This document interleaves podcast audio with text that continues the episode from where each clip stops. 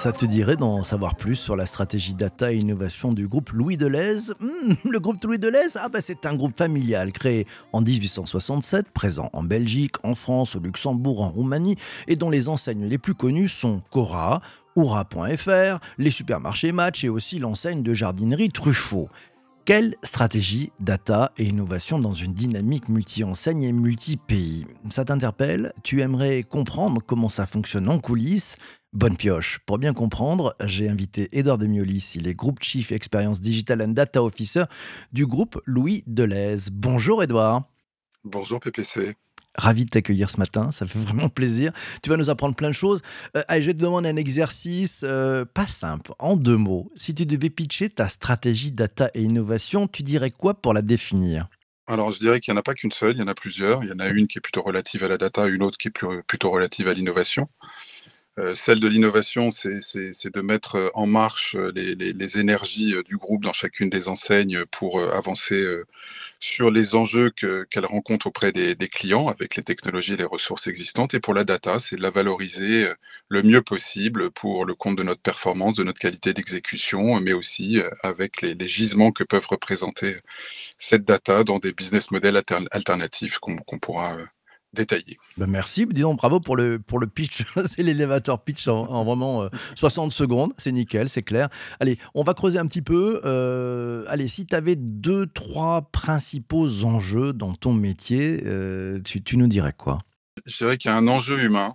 je le mets en premier parce que le, métier de la distribution et, en particulier le nôtre, hein, qui est en grande distribution spécialisée comme en grande distribution alimentaire, c'est d'embarquer euh, les équipes qui sont euh, très proches du terrain, enfin qui sont pour la plupart d'ailleurs très majoritairement sur le terrain, bien évidemment, avec, avec nos magasins, d'embarquer ces équipes dans une dynamique de, de conquête, dans une dynamique d'innovation, dans une dynamique de construction, de test, avec les, les, outils et méthodes qui, qui, qui évoluent sans cesse et qui se modernisent de plus en plus. Donc ça, c'est le premier enjeu, l'enjeu humain.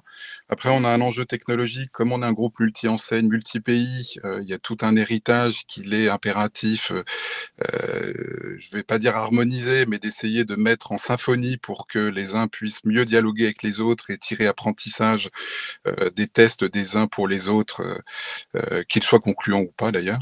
Donc le deuxième enjeu, c'est technologique. Euh, et le troisième, c'est que tout, ça, ça génère un, patrimoine que, l'on a encore, euh, euh, sur lequel on a encore un potentiel énorme, qui est le patrimoine de la data. C'est un asset d'entreprise, c'est ce que je m'emploie régulièrement à répéter. la data est un asset. Comment fait-on pour mieux l'exploiter, le valoriser, le contenir là aussi, on va pouvoir approfondir dans ta prochaine question. Hum, probablement, on va rebondir sur les questions, puis euh, on prendra les questions de, celles et ceux qui sont présents aussi avec nous. Euh, tiens, alors, trois enjeux, hein, tu nous as dit enjeu humain, enjeu technologique, et puis l'enjeu de, patrimoine, hein, l'enjeu des assets, notamment avec la data. On va faire plaisir un peu à ton ego. Est-ce qu'il y a des réussites dont tu es le plus fier. Et si spontanément là il y en a une qui arrive tu dis tiens ça c'est vraiment un truc formidable que j'ai réussi à faire avec mon équipe et avec tous.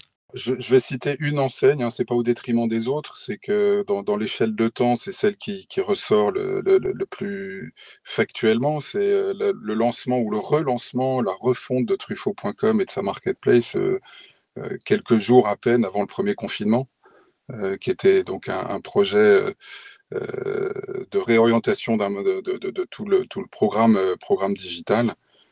donc ça, ça a été une bonne satisfaction que de le voir euh, accoucher, de le voir vivre, de le voir naître ou de renaître plutôt, parce qu'il y avait quand même une activité en ligne avant, euh, juste avant les, périodes que l'on a tous connues et qui ont été, euh, du moins pour le canal digital, très opportunes. Tu as droit à un autre exemple, si, tu en as un autre exemple qui te vient en tête.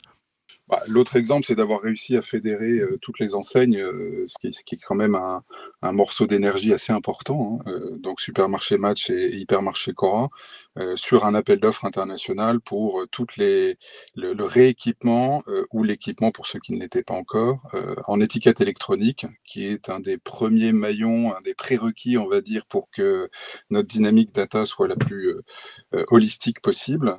donc embarquer plusieurs pays, plusieurs enseignes qui sont historiquement dans une culture décentralisée euh, sur un même appel d'offres euh, avec des industriels qui, eux, comptent par millions le nombre d'étiquettes électroniques.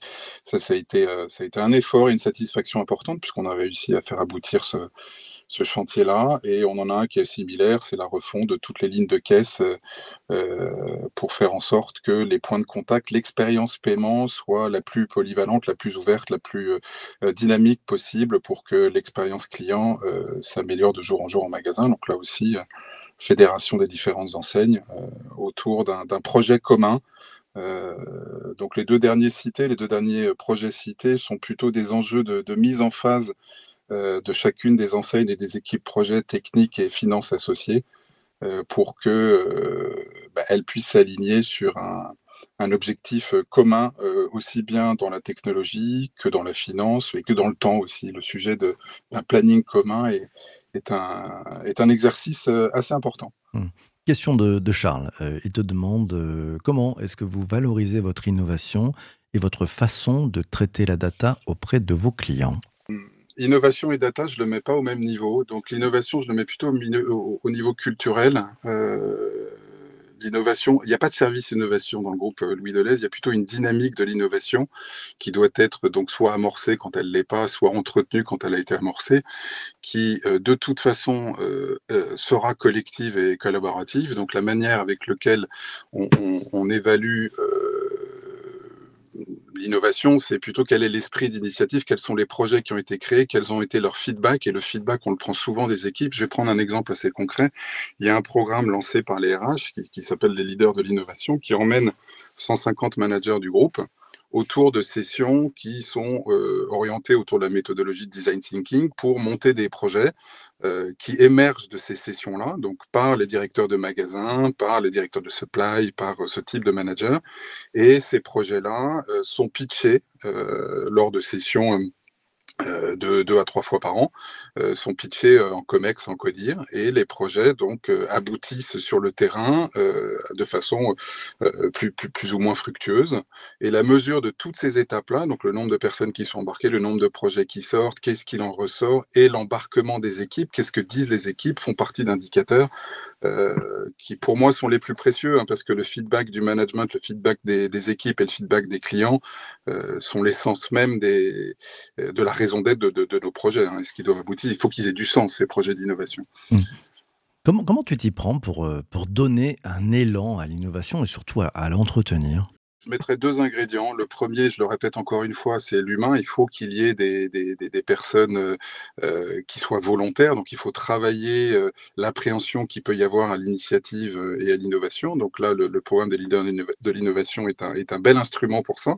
Donc, c'est plutôt, dire, dans le registre de la, de la, de la formation.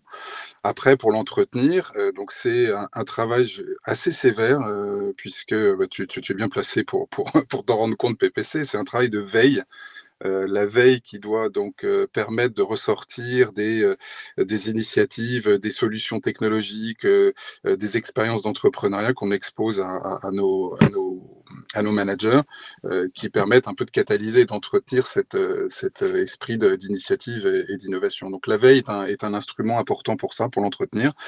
Après, on a des sessions qui sont le recoupement de ce programme des leaders de l'innovation d'une part et d'autre part le rythme de l'entreprise, où on fait des, comment dire, des épisodes de, pitch de nos projets internes euh, au sein euh, d'instruments euh, dont c'est l'objet premier, l'innovation, l'incubation, par exemple Eura Technologies, avec qui on est partenaire, avec son, son antenne alimentaire aussi, au sein duquel on a des entrepreneurs qui, qui, qui ont une culture euh, un peu différente d'un groupe de grande distribution. Donc ça, ça permet d'entretenir une, ouverture d'esprit.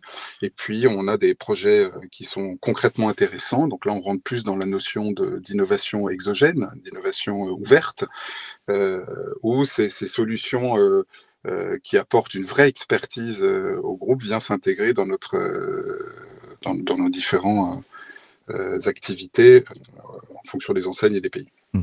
Tu nous parlais dans tes trois enjeux euh, de l'enjeu de patrimoine, hein, notamment avec la data. Euh, je voudrais savoir comment tu t'y prends pour, pour acculturer à, la data. La data, ça concerne finalement tout le monde, mais dans un groupe comme le vôtre, euh, comment tu t'y prends? Moi, la data, c'est quelque chose qui me tient énormément à cœur. Hein. C'est même, je vais dire, une des composantes physiologiques de ce que je suis aujourd'hui, hein, pour, pour, avoir une image assez forte. étant dans le digital depuis 22 ans, quand on n'a pas la data à portée de main, on, ne mesure rien, on ne voit rien euh, parce que bah, venant des pure players, le pure player qui ne mesure pas ne voit rien, donc son business ne marche pas. Donc le sujet de la data est quelque chose d'assez euh, fort. Donc la manière avec laquelle je le, traduis euh, au sein des équipes pour qu'elles puissent être embarquées sur ce que ça représente vraiment. Euh, j'ai cité tout à l'heure le projet des étiquettes électroniques. Alors déjà, d'expliquer qu'une étiquette électronique, elle interprète un prix et que ce prix doit être correct, elle interprète des stocks, elle interprète des données complémentaires que le consommateur attend, euh, donc les informations consommateurs. Euh, déjà, ça, ça exacerbe de, de, façon tangible et concrète un enjeu opérationnel, c'est que si la donnée élémentaire, donc la donnée de l'offre, n'est pas maîtrisée, si elle n'est pas qualitative, c'est toute la chaîne de valeur qui s'ensuit qui n'est pas bonne. Donc ça, c'est assez facile à matérialiser c'est le nombre d'erreurs sur les fiches produits, c'est le nombre de, manifestations clients, c'est le nombre de comment dire d'erreurs que l'on a dans les remontées sur les étiquettes électroniques. C'est la donnée fondamentale, c'est l'un de nos premiers gros sujets. Euh, euh, la maîtrise du catalogue produit euh, passe par la maîtrise de ces données, qu'elles soient de données chaudes, de données froides. Donc ça c'est le premier, on dire, traducteur des enjeux data qui, permet une acculturation assez facile.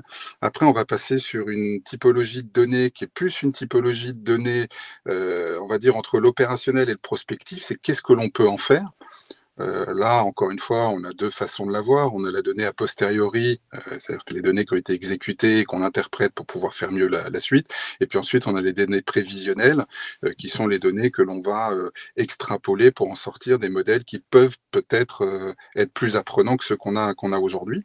Donc là, pour embarquer les équipes, c'est leur mettre à disposition la donnée de façon la plus fluide, la plus lisible, la plus concrète possible. Donc j'ai un mantra, j'ai un objectif, c'est que dans chacun de nos magasins, on est dans les salles de pause comme dans les, bureaux des managers, euh, dans les espaces collectifs comme euh, euh, même presque à, vision de, tous les types d'équipes, un écran qui, rapporte les données élémentaires de la vie du magasin en temps réel euh, donc euh, données synchrones temps réel affichées sur un écran. Quels sont mes huit KPI clés?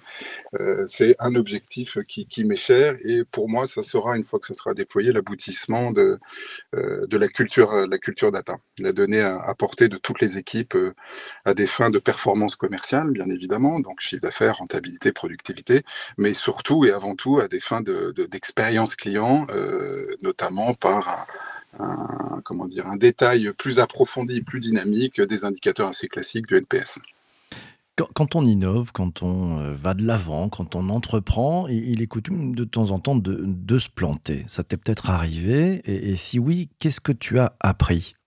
Euh, ne jamais se planter, c'est utopique. Euh, avoir peur de se planter, c'est d'être inerte. donc il y a un juste milieu entre les deux. il faut tester pour apprendre. Euh, que ce soit euh, apprendre de succès ou apprendre d'échecs. Euh, donc des choses qui ne fonctionnent pas. Et c'est la culture du retail même d'ailleurs, hein, de, façon historique et fondamentale. Le retail est fait comme ça. c'est un terrain de jeu qui est absolument magique pour tester, apprendre, refaire ou ne plus refaire. Euh, et c'est là où je disais tout à l'heure, dans l'enjeu humain, le collectif, la mise en face, la mise en phase, pardon, euh, et le partage des expériences est, absolument fondamental.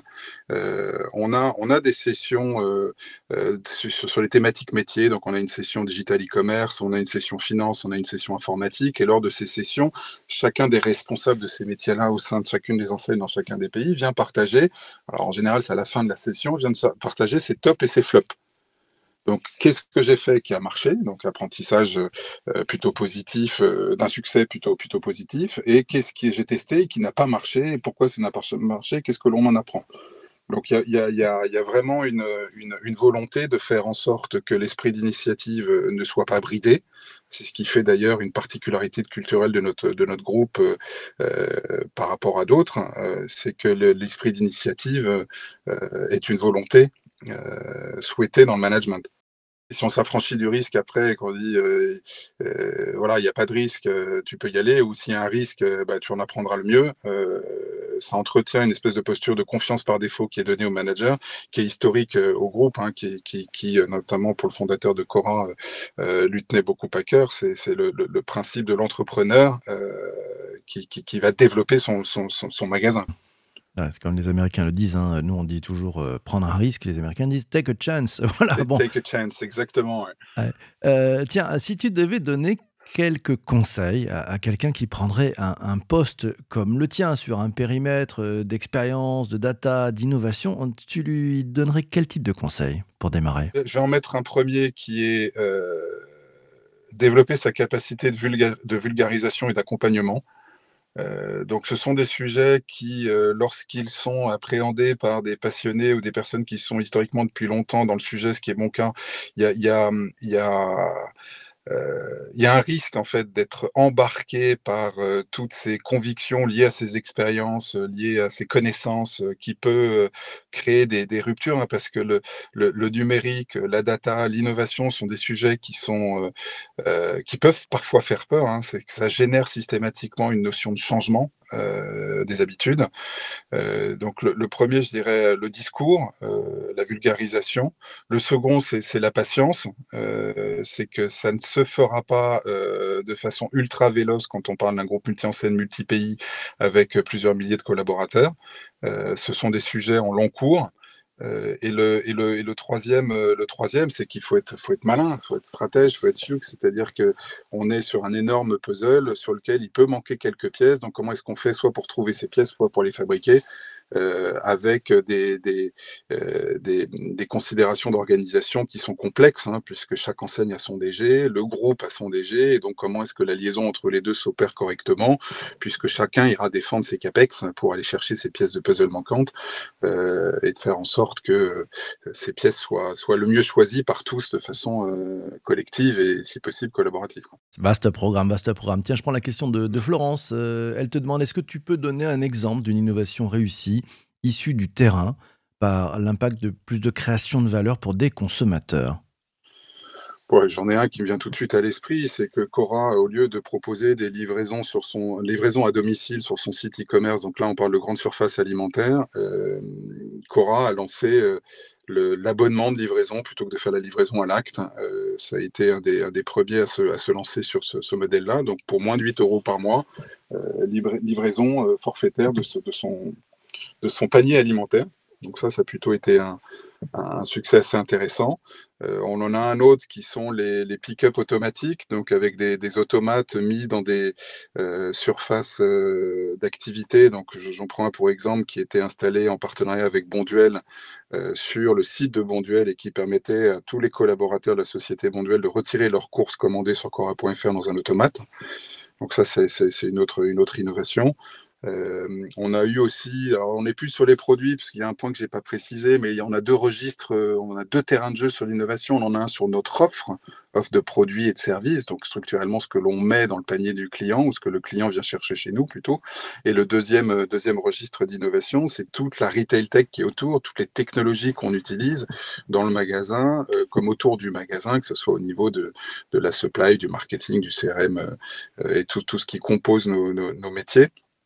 Donc là, le, le, le, sujet d'innovation peut, peut, aller très loin. Les étiquettes, les étiquettes électroniques, la manière avec laquelle on les exploite euh, va, faire un, progrès supplémentaire. Ça pourra être mis dans le registre des innovations intéressantes euh, aujourd'hui et au profit du client, notamment avec ce que j'ai cité, euh, l'enjeu de la, donnée produit maîtrisée et la plus profonde et exhaustive possible. Mmh. Bah merci Coude pour ces, exemples très parlants.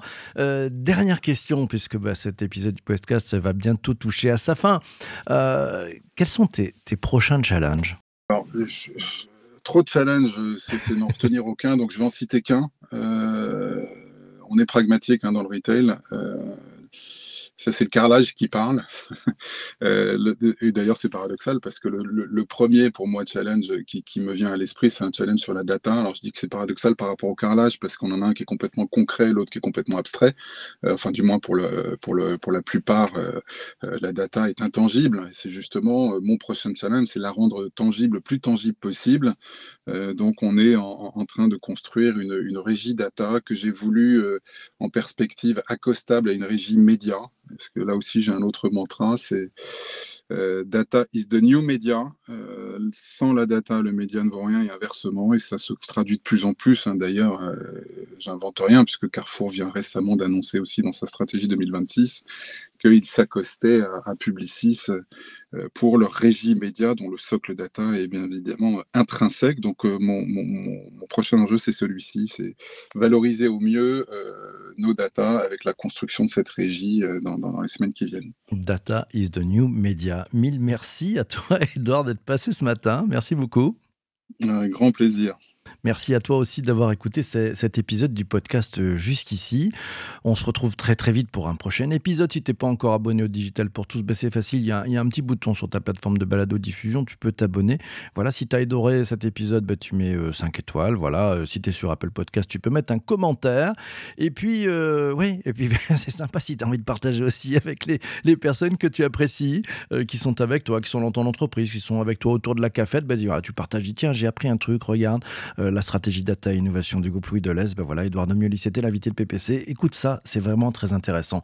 On se retrouve très très vite pour un prochain épisode et d'ici là, porte-toi bien et surtout, surtout, surtout, ne lâche rien. À ciao, ciao, ciao.